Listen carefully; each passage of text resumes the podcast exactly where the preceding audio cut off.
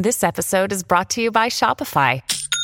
Forget the frustration of picking commerce platforms when you switch your business to Shopify, the global commerce platform that supercharges your selling wherever you sell. With Shopify, you'll harness the same intuitive features, trusted apps, and powerful analytics used by the world's leading brands. Sign up today for your $1 per month trial period at shopify.com slash tech, all lowercase. That's shopify.com slash tech. Some random girl named Tara Hartwick who was basically posting saying, Hey, um, my friends and I thought of a really cool idea. We're a group of roommates and we're going to put our lives online.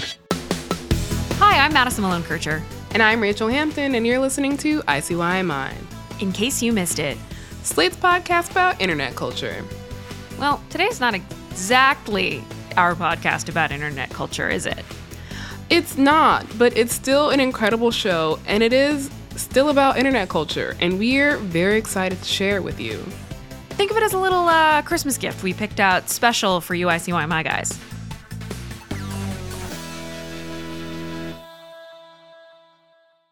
In case you missed it, Slate's got this incredible show called One Year. It's a podcast that focuses on telling stories from one year in our recent past that we may have missed or completely forgotten. Their current season is exploring the year 1995, which was a time when the internet was still in its infancy, if not basically a fetus.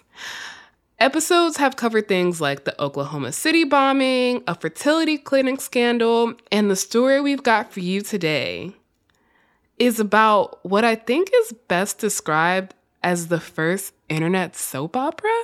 I think that's a really good description. This story is weird and wild and about a small group of creators who, through what amounted to mostly just a series of interconnected blog posts, inspired one of the earliest instances of an online fandom. It's a story about online creativity, I'm going to say it. It's a story about parasocial relationships, and it's a story about how not everything on the internet lasts forever.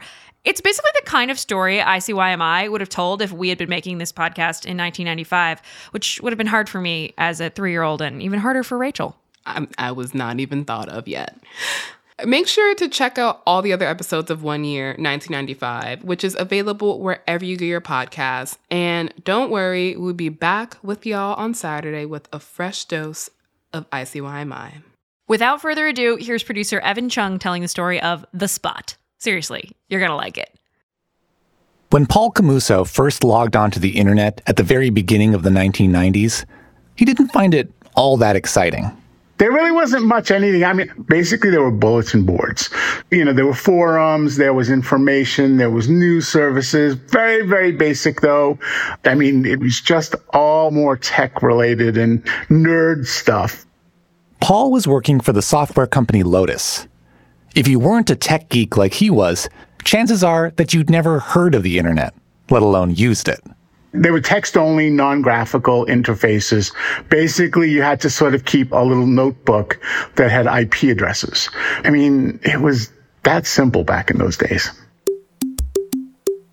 But in 1995, everything was changing. The internet was becoming more accessible thanks to something called the World Wide Web. The World Wide Web is the fastest growing segment of the internet, but most importantly, it is the most fun. The web was simple to navigate with the arrival of search engines. Type in the topic and click on search. Whoa, cool! Everything I need is right here. And the web was graphical, thanks to the slick new Netscape Navigator browser. Programs like it are the future of the internet. But then, you know, we had gotten to URLs, so it was a little bit easier to interact and it was becoming a little bit more social. The Internauts of 1995 saw limitless potential to transform the planet. Imagine a world where every word ever written, every picture ever painted, and every film ever shot could be viewed instantly in your home via an information superhighway. That's remarkable. Having the internet around is going to be very useful. There were some skeptics. You say, in the future, everyone's going to be wired and we'll all have to know computers. Ah, oh, come on! That's the astronomer Clifford Stoll. In February 1995, he published an article in Newsweek with the headline, The Internet? Bah. But like it or not, the internet was doubling in size every 53 days, according to one estimate. By the summer of 1995, everybody had heard of it, even if they didn't quite understand it. What, what is internet anyway? Internet is uh, that massive computer right, network, mm-hmm. the one that's becoming really big now. What do you mean? That's big. How does one? What do you write to it like mail? It all seemed to have happened overnight. It was the summer of 95 when an online bookstore called Amazon opened for business. When people started listing their stuff for sale on AuctionWeb, soon to be renamed eBay. When Wired profiled a radical new experiment in cyberlove called Match.com. And when multiplexes were showing cyber thrillers like The Net and Hackers. Hack the planet! Hack the planet! Shut up and get in the car! And it was that June when Paul Camuso discovered the website that would change his life. He found out about it from somebody on a message board. Some random girl named Tara Hartwick, who was basically posting saying, Hey, um, my friends and I thought of a really cool idea.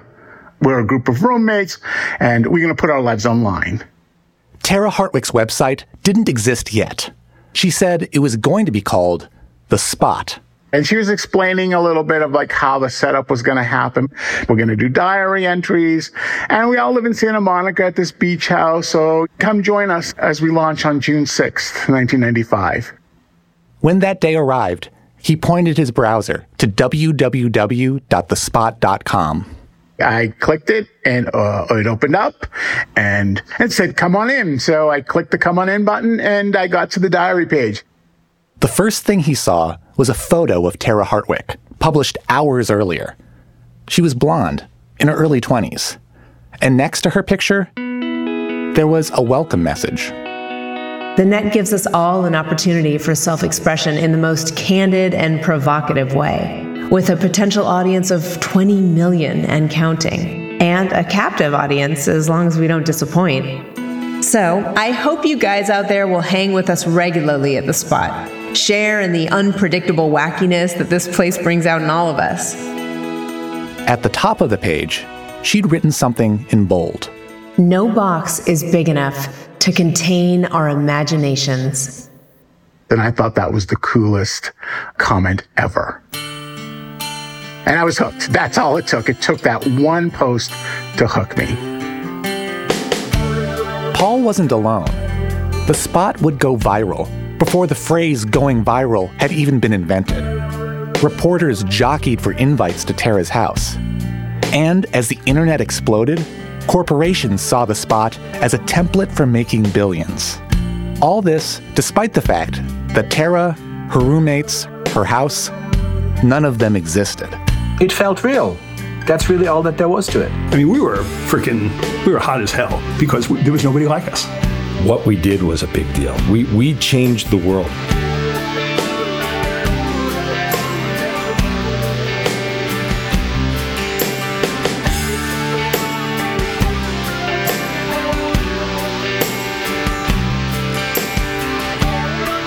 On this week's episode, how an online soap opera revealed the power of the internet as a venue for creative expression and as a tool for destruction.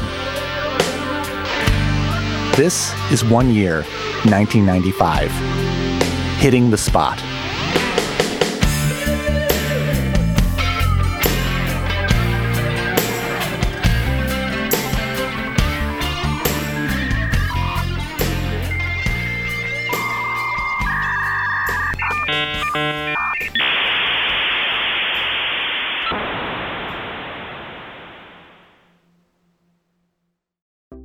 I have a special announcement for you today. Slate is having a holiday sale. For a limited time, we're offering our annual Slate Plus membership at $25 off for your first year. It's a great deal. Think of it like this. You pay 10, 15 bucks a month for your music and streaming subscriptions, and with Slate Plus, for less than $4 per month, you get member exclusive episodes from shows like Slow Burn, Amicus, Political Gabfest, no ads on any of our podcasts, including ICYMI, and unlimited reading on the Slate site. And best of all, you'll be supporting our show and Slate's journalism. Sign up for Slate Plus at slate.com slash ICYMI plus. Again, we're giving you $25 off your first year as a member through December 29th. So sign up now at slate.com slash ICYMI plus. If debit is your go-to card, Discover thinks it's time you get rewarded too. So check out Discover Cashback Debit, a game-changing checking account with cash back on everyday debit card purchases. That's right, cashback isn't just for credit cards anymore. Whether it's a movie date, flea market find, or midday latte, you can start earning cash back, and there are no fees, period. Check out transaction eligibility and terms at discover.com slash cashback debit. Discover Bank, member FDIC. The website that hooked Paul Camuso was not invented by a blonde woman in her early 20s. This is Scott Zakarin. Uh, I am uh, the creator and producer of The Spot. Scott had been making movies since he bought a camcorder with his bar mitzvah money. In 1995, he was in his early 30s, living in Los Angeles. And he felt he was just one big idea away from stardom. I knew it was coming. You know, I was hoping that if I did something cool, Hollywood would notice, and then next thing you know, I was directing big movies. He'd actually written and directed a movie already, a self financed thriller. But distributors weren't interested. So he took a job at the Playboy Channel. I became the director of on air promotions, which meant how do you sell Wet and Wild 6 different than Wet and Wild 7? That promotional work led him to his next job at an advertising agency. It was called Fattal and Collins, and it had an office overlooking the ocean in Marina del Rey. But Scott was tucked away in a back corner, far from the view. He was making radio spots and sales reels for Gold's Gym and Thrifty Payless drugstores. They weren't the big Hollywood flicks he dreamed about, but Scott put everything into his work. Scott is a giant kid. He was fun and he had so many ideas, and he just loved to brainstorm and spitball and play with what if. Laurie Shires was Scott's assistant on the ad agency's production team. Scott is the visionary for sure. He he always had the biggest dreams and his enthusiasm was really infectious. Scott's team was a small, tight-knit group, and none of them really wanted to work in the advertising business. Oh, no, no. That, that job was always a means to an end. Troy Bolotnick was a producer on the team. That job was about giving us time to write screenplays, making connections so we could eventually make our own movies and things like that. Scott and his crew looked for inspiration wherever they could find it. One day, it came from something on Troy's computer. I started playing a game called Myst. Myst was a CD ROM puzzle game set on a mysterious 3D island. With amazingly beautiful graphics and imagery and really immersive sound.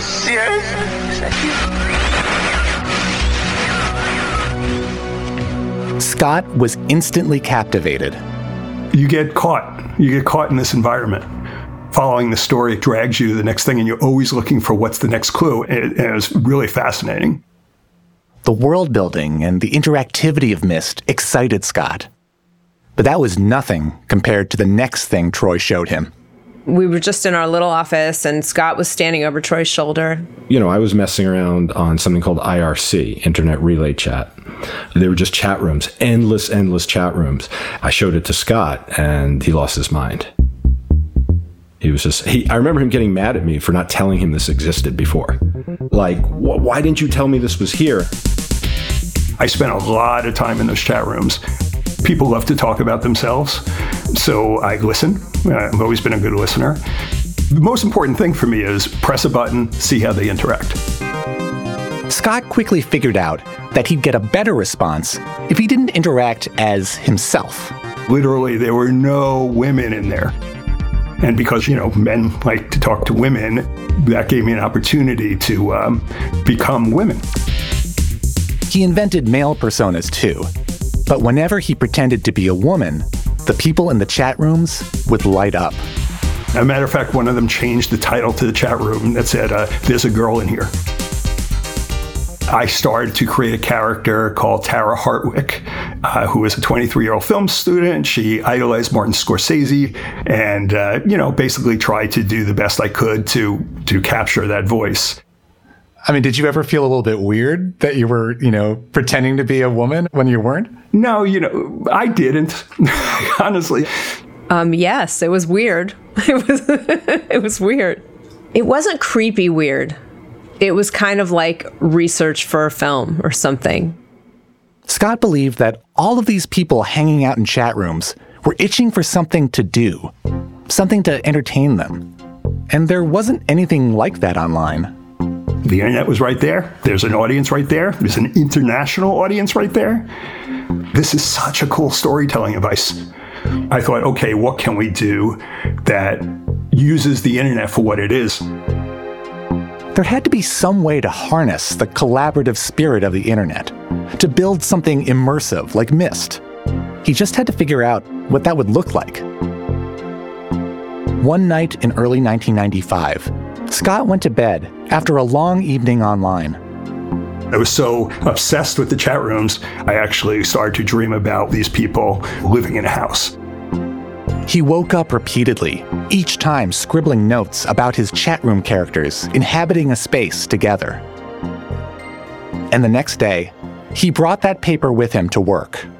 And he said, I have this idea, come in. And there's so there's a huge white conference table. It takes up almost the whole room with all the chairs around it. And Scott said, I had this crazy dream. I go, I have this idea to tell a story in ways that nobody has told before. I think what Scott already had was that it was a house in Santa Monica.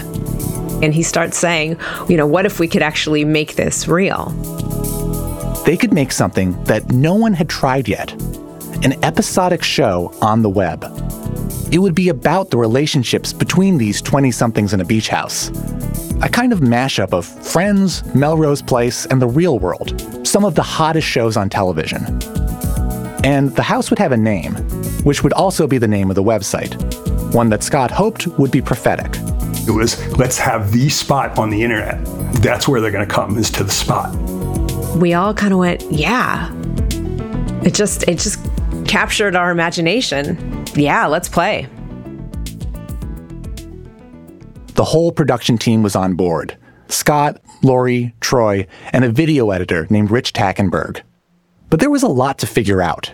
I, I think we immediately started talking about the technology of it and how we were going to do it. The spot couldn't be a TV show in the traditional sense, because it was pretty much impossible to put video on the web. On the dial up modems of 1995, it could take hours to download a 30 second movie file. But Scott had an idea. So I'm like, okay, so we have these different characters. Everybody has a diary. They would write what today we'd call blog posts. In a sense, the spot would be more like a serialized novel. But in the eyes of its creators, it was a show. And the diary entries were the episodes. And actors would pose for photos to accompany the writing. Once we kind of got that it was a still image and a journal entry, that became real. And Scott said, What if you, Laurie, were the main character? Laurie would become Tara Hartwick, the persona Scott had created in the chat rooms. In the world of the show, the website was Tara's experimental art project. They laid it all out in Tara's first diary entry, which I asked Laurie to read. I'm Tara Hartwick, a 23 year old graduate film student trying to make it as a director. And I know I've got talent and a point of view, and I see no reason to hold back just because of the lack of funds to produce my celluloid dreams. And furthermore, I like collaborating, and my housemates are mostly into being involved. So, this is our story. They called themselves the Spotmates. They'd each write about the goings on in their house. But Tara had one big rule for her friends. Mm, just to make things interesting, we've agreed not to read each other's pages. The thing that turned me on the most was the ability to hear these stories from the different characters' point of views. There was Tara's roommate Lon, a clownish, somewhat misogynistic aspiring actor. Then there was Michelle, a beautiful model who was smarter than everyone assumed. Carrie was a mousy bookstore employee. Jeff was the sullen and aloof owner of the house they all lived in. And the team decided the spot would have a dog.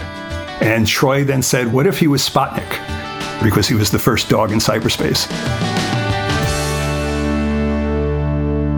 The team went to work making the spot real, mapping out plot lines, coordinating photo shoots, hiring web developers. Scott's boss, the owner of the advertising agency, was excited by the project. He gave his blessing to use company resources and even put in some seed money. You know, when he said to me, I want to put this in the agency, that was the flashpoint. I would have failed otherwise. Scott's boss hooked him up with a publicist, too. She reached out to internet cafes, a new type of business where you could pop in to buy a drink and surf the net. And she had flyers distributed outside screenings of the cyberpunk movie Johnny Mnemonic. The year is 2021. It is no longer safe to transmit information. The Spot creative team did its marketing online.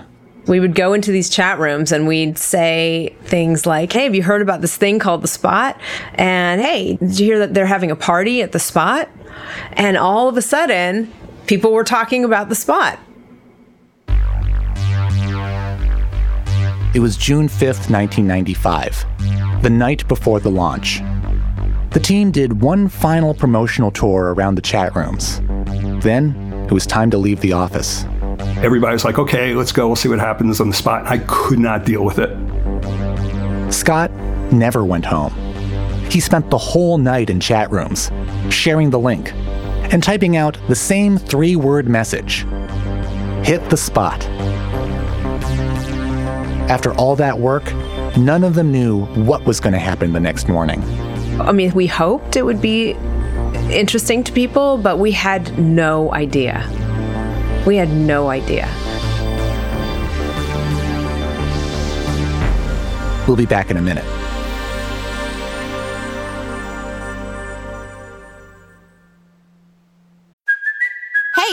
Cuoco for Priceline. Ready to go to your happy place for a happy price? Well, why didn't you say so? Just download the Priceline app right now and save up to 60% on hotels. So, whether it's Cousin Kevin's Kazoo concert in Kansas City, go Kevin, or Becky's Bachelorette Bash in Bermuda, you never have to miss a trip ever again. So, download the Priceline app today. Your savings are waiting.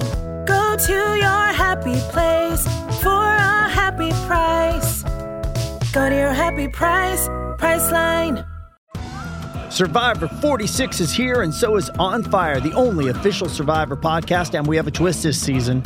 The winner of Survivor 45, Dee Valladares, will be joining us every week. We're going behind the scenes of the biggest moments, the how and the why things happen, and the strategy and analysis you can only get from someone like me, a Survivor winner. Listen to On Fire, the official Survivor podcast, wherever you get your podcast. Harry Zink worked in a technology lab for Disney Studios in Los Angeles. In June 1995, he was hanging around the office, surfing the web. And uh, there was a site out there called like Cool Site of the Day or something like that. And so us nerds were pretty much always glued to that every day. And one day, thespot.com was featured on the Cool Site of the Day. I, I clicked on the link, which took me to their front page. Oh, it's like a bunch of kids. They're in a beach house and I just started exploring. On the front page, enclosed in a circle, was a photo of a house, a couple stories tall, with a roof deck and a veranda. Harry found photos of the residents three women, two men, all beautiful. Each photo led him to a diary entry posted earlier that day. With every click, Harry discovered something exciting. And you, you go, wait, what was there before? And what's the next thing? And and and before you know it, it's like six hours later and you haven't actually done any work. Michelle wrote about getting creepy phone calls from an ex boyfriend. Lon confessed to knocking over Madonna's water glass. Carrie talked about being sexually harassed by her boss. And after a wild party at the spot on June 10th, Tara revealed that she'd made a pass at her film professor. It was freaky, but the smell of vomit in the air actually worked on me like an aphrodisiac. I sensed the moment and I went with it. I tried to kiss Professor Alex Samuels. And that's when he hit me with it. He's happily married. Sucks. And so it was exciting and it sucked a lot of us in at the lab. So it wasn't just me, but it was like a whole bunch of people that became daily readers at that point. New posts from the Spotmates would go live seven days a week, sometime around midnight. Tara might write a poem or upload an extremely brief video. Hi, this is my very own, very short film about love. Carrie, tell everybody out there about uh, your first experience with love. Look Oh, right the camera. I don't think I can tell everyone about that. Come on. The idea that I could watch a soap opera in real time online, that was amazing. That was the most amazing thing in the whole world at the time. Paul Camuso found the spot hours after it launched. Dialing into the net and catching up with the Spotmates became his evening routine, even though he was being charged by the minute to go online. I would be online like sometimes a couple hours a night and the bills would come quarterly. So I would get literally a manila envelope that was like this thick with every single call I made for the spot. So I was paying at the time like $4,400 over a three month period to connect to an internet site. a, a a little obsessive, maybe. And, and it was worth it. For me, in my mind, it was worth it. Scott Zakarin had no idea how many people would get lured in by the spot. A survey published in the fall of 1995 said that only 3% of Americans had ever logged onto the web. I remember I went in and said, hey, you know, if we get like 5,000 views on this first day, we know we got something. They actually got 15,000 hits. The next day, there were 55,000. And at that point, it was giddy excitement. That's when we started looking at each other and going, oh my gosh, this is going to be enormous. Visitors to the spot weren't just reading diary entries, they could also interact directly with the spotmates. So, with each post, with each journal entry, we would kind of ask a question or invite the audience to email us, and we'd email them back. So, In character. in character. Yeah. Oh, yeah. In character. Like we would schedule chats where the spotmates who lived in the house would be online within context of the stories. I have this big problem. Should I tell so and so about this or should I not? Can you guys talk to me at four o'clock and help me with my issue? There, at one point, there were so many emails coming in. And I couldn't do them within business hours. So I remember doing something so crazy, and it was, it was printing out all of the emails that were sent to Tara Hartwick, and putting them in a binder and taking them home on the weekend, and then handwriting my responses as Tara, and then later going back to the office and typing in the emails. For Spot fans, the center of all this connection was the site's message board. It really catapulted interactivity into the stratosphere. It allowed all these fans now to interact with each other. We're not alone. I'm not the one guy who loves the spot. There's like 40, 60, 100 more people out there that are liking it and that are talking about it. On the Spot board, Harry and Paul voiced their concerns about the choices the Spotmates were making.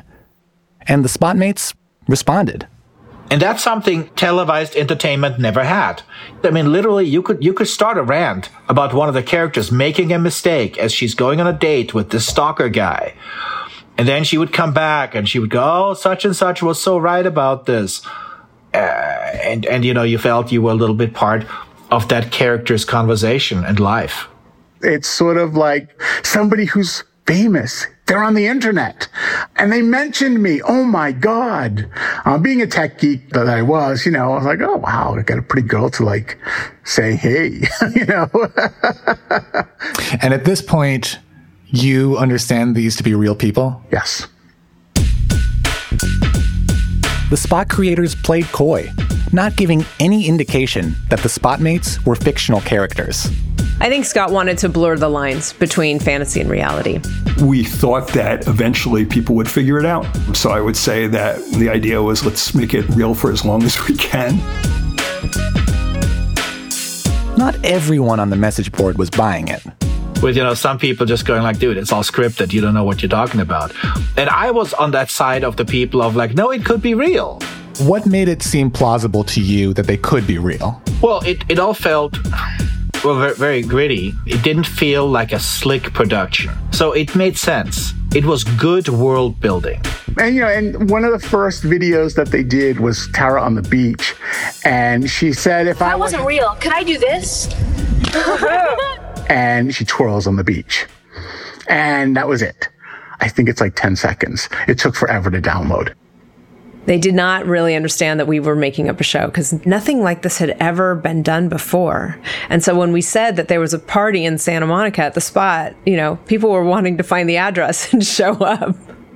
Harry Zink lived in LA, and he knew the surefire way to prove the spotmates existed was to track them down and knock on their door. So I spent a weekend literally driving up and down Santa Monica Beach, Venice Beach, parking the car, getting out, looking for the beach house, right?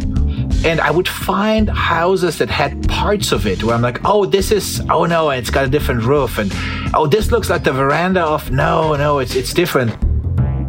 He never found the house because it didn't exist. The image on the site was a chimera of a bunch of different beach homes. The debate over whether the spot was real reached its climax on July 15, 1995. One fan challenged the model character, Michelle, to prove that her diary entries weren't scripted ahead of time. He goes like, well, if it's real, take a picture standing in a bikini in front of a refrigerator holding up a strawberry. And just a couple of hours later, on Michelle's diary entry, there was a picture of her in a yellow bikini holding the strawberry in front of a refrigerator. Calling out the poster who made that challenge with words to the effect like, eat your heart out, such and such. At that point, it was like, oh, wow, this is cool. The photos on the site were taken weeks in advance, typically. The actors were only around sporadically for shoots. It was a stroke of luck that they happened to be on set the day that challenge was posted.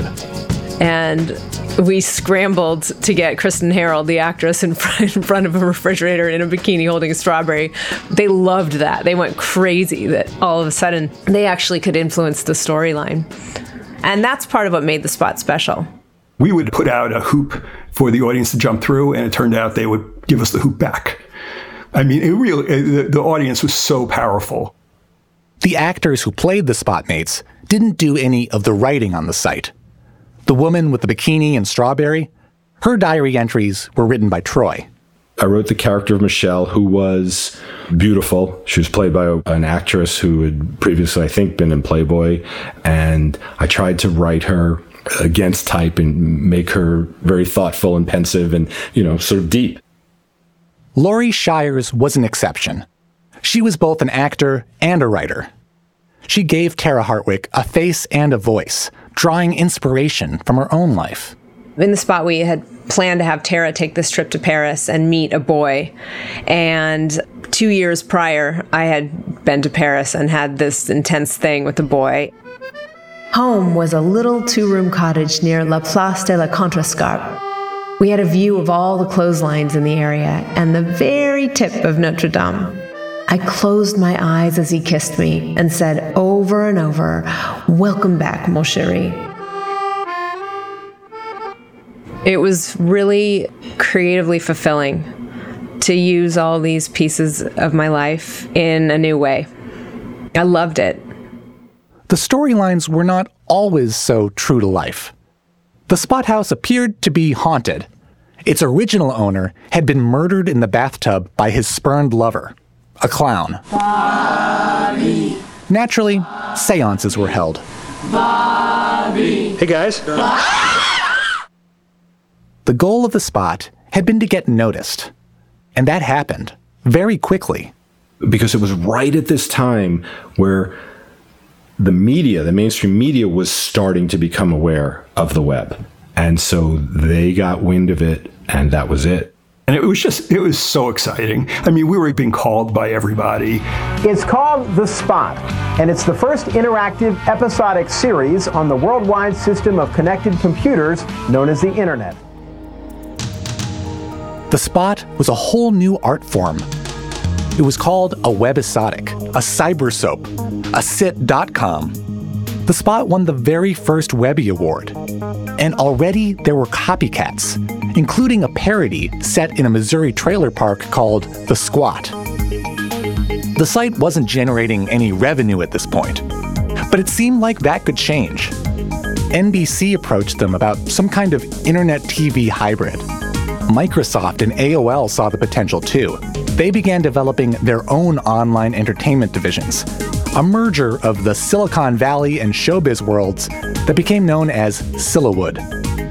And nothing was generating more buzz than the spot. I remember it happened so fast. And all of a sudden, yeah, that idea that maybe we could be the next big thing was crossing everybody's mind. Move over, Melrose. There's a new spot in town. It was becoming impossible to sustain the ruse that the spot was real, now that CNN and Extra were doing features on the site. Creator Scott Zakarin believes his show offers fans something primetime TV programs can't the chance to read whatever stories they want and to talk by computer with their favorite characters through electronic messages known as email. Online sleuthing had uncovered the site's connection to the ad agency Fattal and Collins. The fact that Spotnik the dog was writing emails might have been a giveaway too. Fans like Paul Camuso and Harry Zink, who had defended the authenticity of the spot, they had to grapple with the fact that they'd been duped. And you know what? It didn't matter. That was the weird thing. The majority of the spot fans didn't care. It's like watching a good movie. If if a movie makes you suspend disbelief, you accept the world that it builds.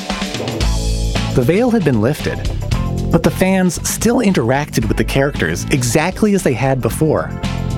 The Spotmates, they had become a part of their lives. Come on, Lon. How many women have It's you been ridiculous. with? It doesn't, You're that, back that doesn't the matter. She was special. You gotta like She's so special. God, please give us a chance. I love you. I need you.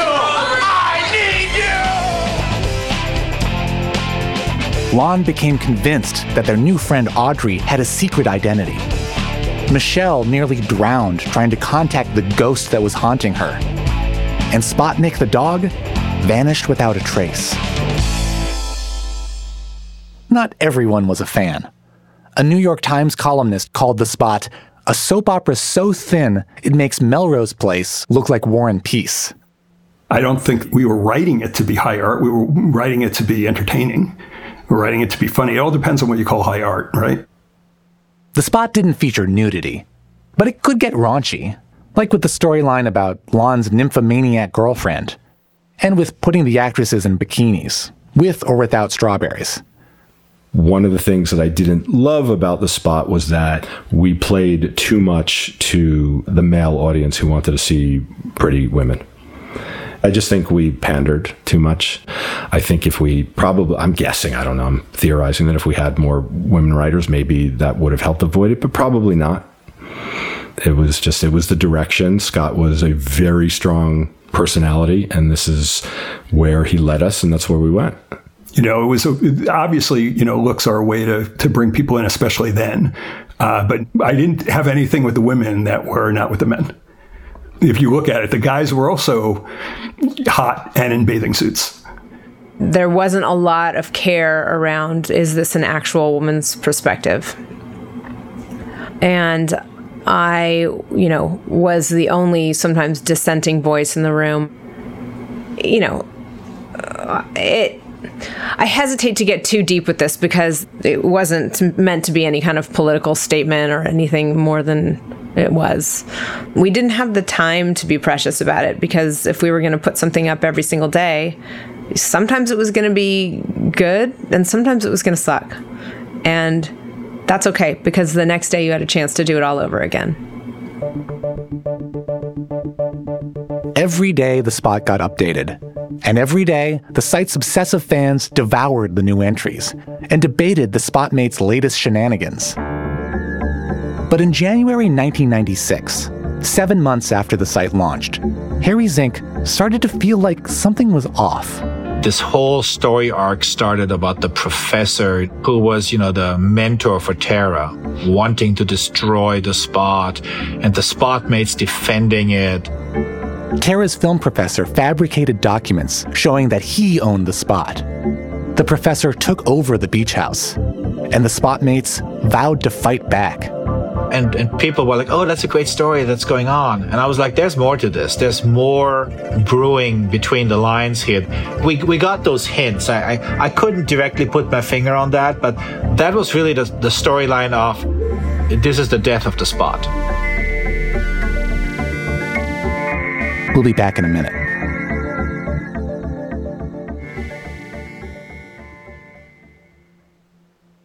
The success of the spot surprised everyone. And as the daily hits grew, so did the scrutiny. Troy Bolotnick could feel the pressure ratcheting up. It went from being us on a pirate ship, just doing this kind of sneakily at night, to this is a business. We have to monetize this. The pressure to monetize it became very strong. And we were, you know, kind of under a microscope then. By now, the spot had started to get some revenue from banner ads. Sponsors like K Swiss, Honda, and Activision had all signed on. They'd been brought in by Fattal and Collins, the ad agency where Scott, Troy, and Laurie were employees. They'd started the spot as a scrappy side project. But by the end of 1995, the ad agency had invested $500,000 to keep it going. I think it really started to, to go south when the head of the agency started to get territorial over it in the sense of saying, well, this is ours. This belongs to the agency because we, you did it on our time and our computers and used our artists and you have jobs here. The agency was actually happy with its investment. They were so encouraged that they decided to build a whole stable of online shows, a network called American Cybercast. Scott Zakarin thought it was a terrible idea. It's too soon. I mean, there's no question. We hadn't quite figured this one out completely. You know, we whatever magic happened with the spot, that doesn't necessarily mean that's going to happen in other shows. American Cybercast had some big investors like Intel and CAA. And Scott says the more money that was at stake, the more the company started interfering.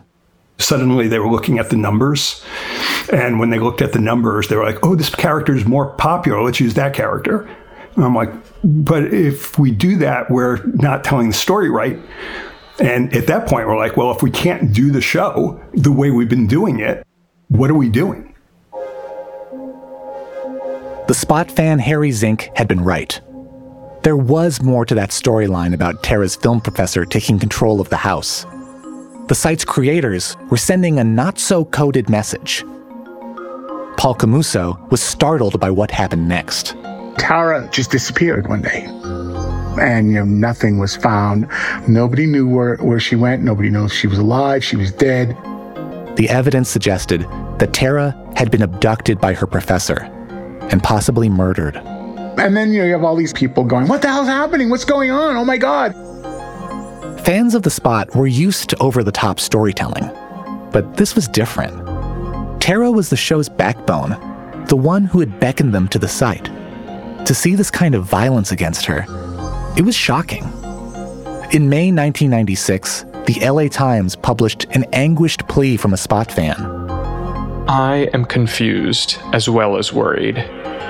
I never imagined that I could get to know someone over the internet the way I've gotten to know Tara Hartwick. Tara has the most amazing combination of intelligence, creativity, and beauty of any woman I have yet observed. Tara, if you are out there, just come home to your brother and your friends. If anything has happened to you, I will never be able to erase you from my memory. But it was too late to save Tara. It was really hard to walk away from something that we had invested so much time and energy in. It felt unnerving uh, to not even have a hand in, in what would go down. Laurie Shires, the face and voice of Tara, had already left the spot. So had Scott, Troy, and their co creator Rich Tackenberg. Scott had negotiated an exit for all of them. The website they'd all built now belonged entirely to American Cybercast. The spot had launched less than a year earlier. It looked poised to become the future of online entertainment and the vehicle to stardom that they'd all been searching for. And they were walking away from it. When we left, it felt like there was unfinished business, for sure. I wasn't done. I wanted to feel complete with it, and it didn't really feel complete. American Cybercast vowed to keep the spot going. A new staff took over the diaries and tried to channel the remaining characters' personalities. But Spot fans weren't buying it. After a while, you know, you know how your friends are, you know their personalities, you know how they react to certain things. Like you could almost finish their sentences for them. suddenly everybody spoke different. They all spoke with a different voice. And those were voices we were no longer familiar with. Those were voices we, we actually didn't like anymore. They didn't seem to even know who they were, let alone what the history was. American Cybercast was trying to build that stable of online shows that it had promised. It launched a sci fi project called Eon 4 and a mystery series called The Pyramid. Neither of them gained much traction. The company was in financial trouble. I saw the whole thing just coming undone, and that essentially happened eventually when the world famous spot fan boycott started. How Harry, you know, gave us all a, a reputation. Um, as a one man show, he just completely, like, just caused the most collateral damage he possibly could. It started in November 1996 when a friend Harry knew from the Spot message board called him up. Very agitated, but said they just fired Jeff, they laid him off. As a cost cutting measure, American Cybercast had let go of one of the last remaining staffers from the original spot, someone the fans knew and loved. To us, this was the last goodwill connection you had to the fans, and you got rid of this guy. We didn't care for what reason. Harry was angry about how the spot had changed and about the corporate overlords he thought were wrecking it. The only thing that matters to these guys is hits. I'm like, you want to get somewhere, you have to take those hits away from them. Harry had a plan. He opened up his clunky laptop and started building his own site with its own message board. Fans could gather there without generating hits for the actual spot. And in about an hour, an hour and a half, the Spot Fans board was launched. And I go, hey, you guys go to town, let everyone know. And remember, every click you take away from them hurts them. Later that evening, he checked in on his new creation. And it was it was packed. It was live conversations rivaling, if not exceeding, what the Spot board actually had. So I'm like, oh, let me check what the traffic on the spot board is. And it was dead. It was Tumbleweed City. And pretty much the next day, there were like plaintive cries from the characters Hey, where is everybody? Come on, guys. Some fans tentatively came back, and I kind of scolded them at the time, saying, You're just letting the terrorists win.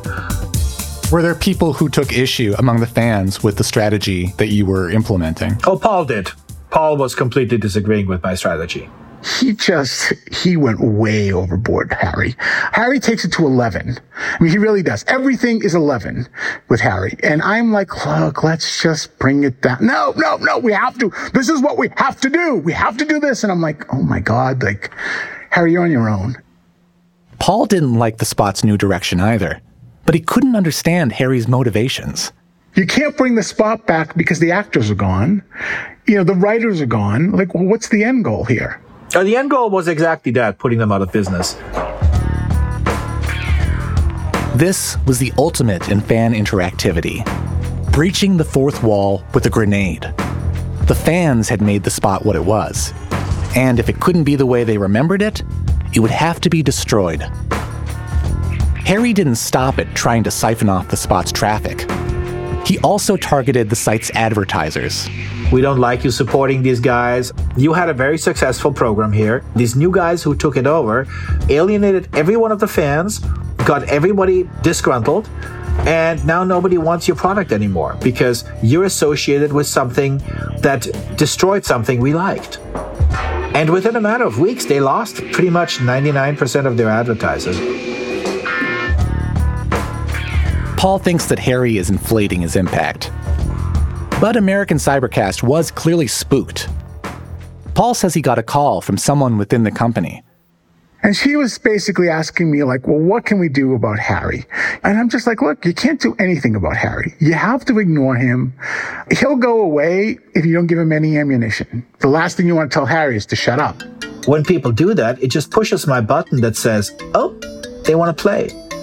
Let's see where that takes us. The same publications that had covered the spot's rise now gave regular updates on the war between the network and its fans.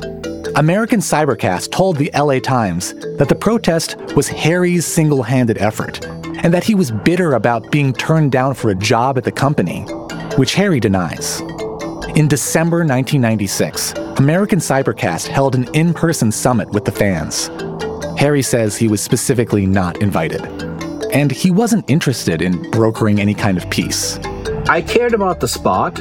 You guys destroyed the spot. And this isn't like a vindictive, oh, you took my toy away, now I'm going to take your toy away.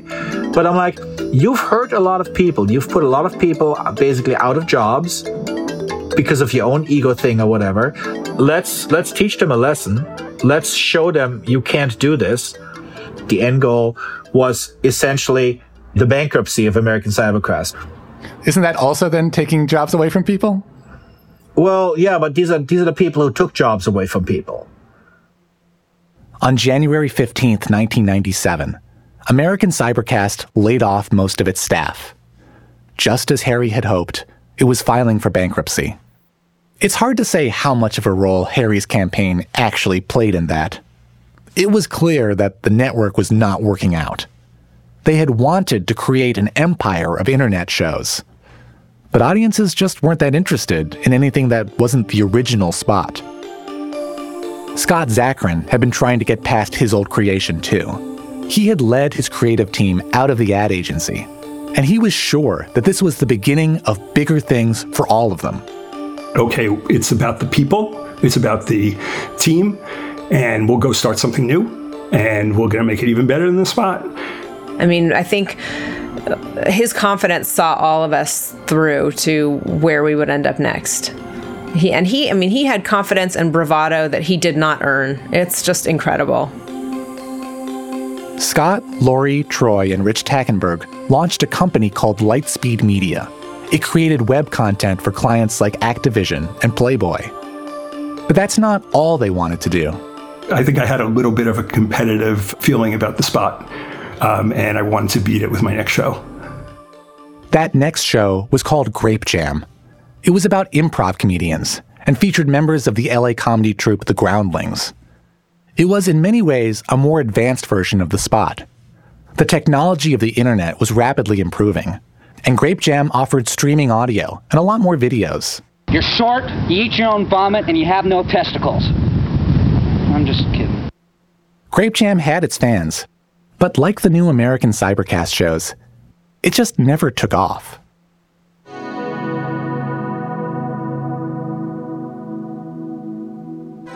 When the Spot launched in June 1995, there were fewer than 25,000 websites. A year and a half later, there were 650,000. The Spot helped fuel some of that growth. But now, the odds of a single website breaking through were a lot slimmer. The Spot, it turned out, was one of a kind.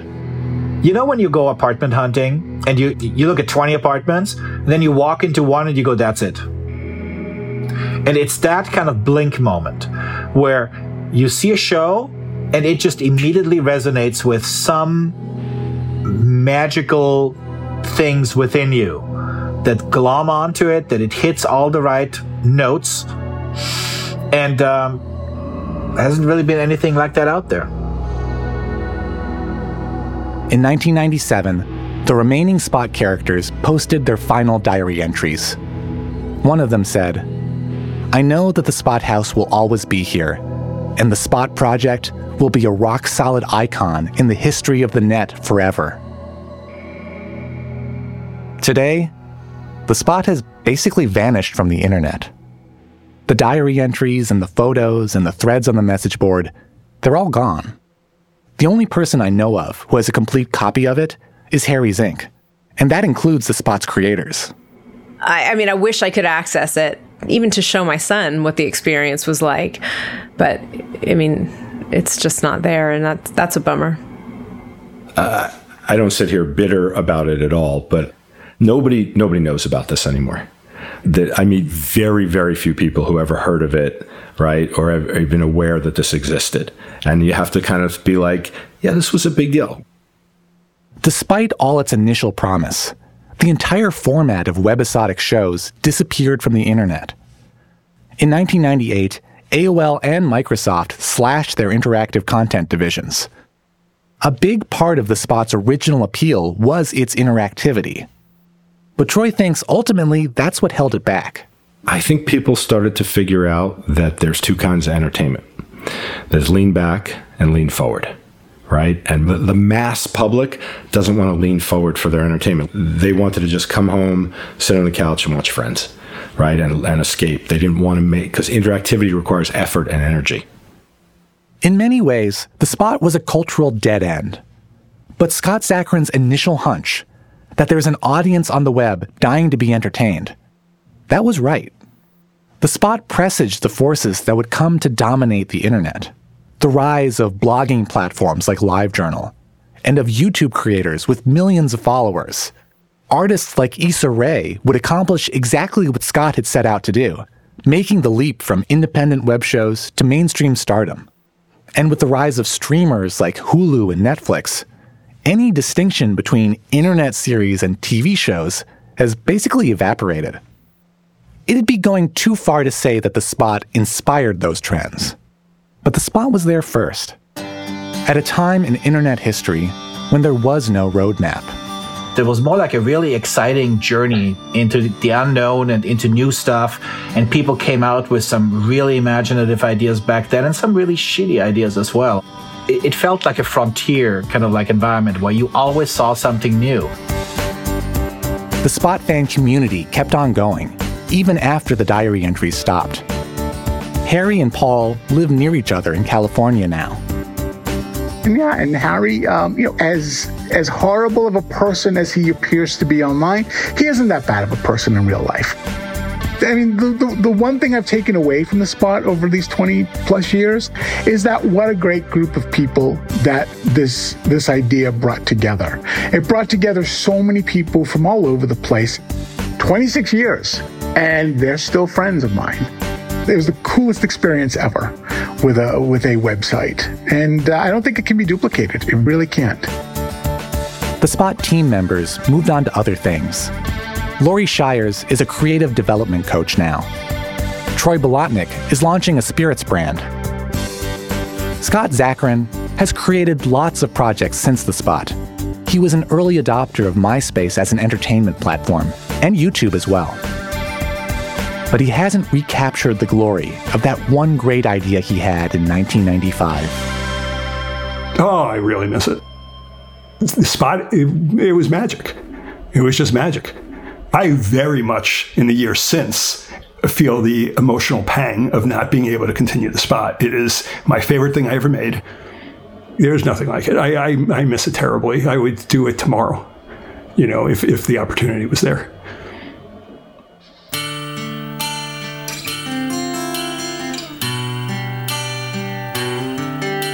Evan Chung is One Year's producer. After we finished reporting this episode, Scott Zakarin told us that he'd worked out a deal with the rights holders and that he's now planning to relaunch thespot.com. If you like what you're hearing and want to support One Year, you should sign up for Slate Plus. Members listen to all of our episodes ad free, and they get an exclusive episode at the end of our season that's all about the making of our series on 1995. One way to sign up for a subscription is directly in your Apple Podcasts app. Just go to apple.co slash one year. Next time on One Year 1995. When a serial rapist strikes the college town of Ann Arbor, Michigan, a DNA investigation ensnares more than a hundred innocent black men all the nurses are standing around and they're looking at you, man. There's nothing worse than a woman with her hands on her hips looking at you like you're a killer. It's the worst feeling in the world.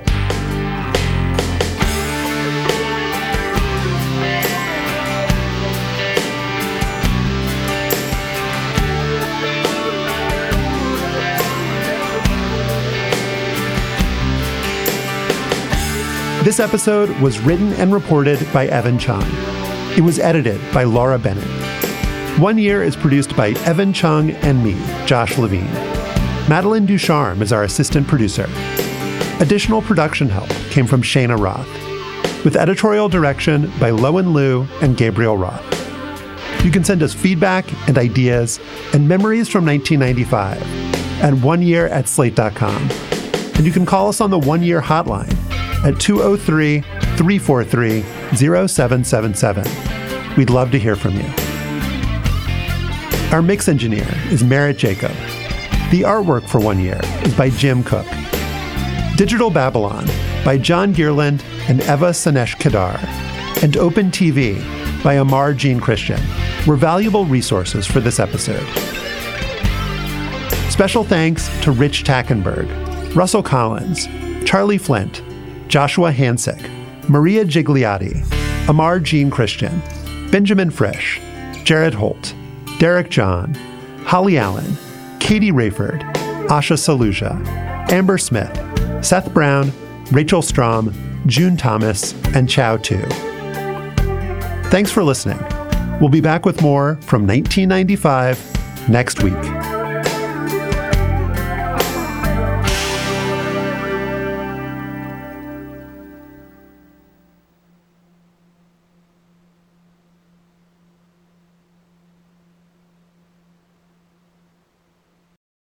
Without the ones like you, who work tirelessly to keep things running, everything would suddenly stop.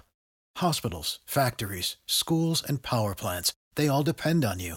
No matter the weather, emergency, or time of day, you're the ones who get it done. At Grainger, we're here for you with professional grade industrial supplies.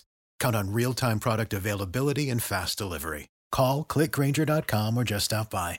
Grainger for the ones who get it done.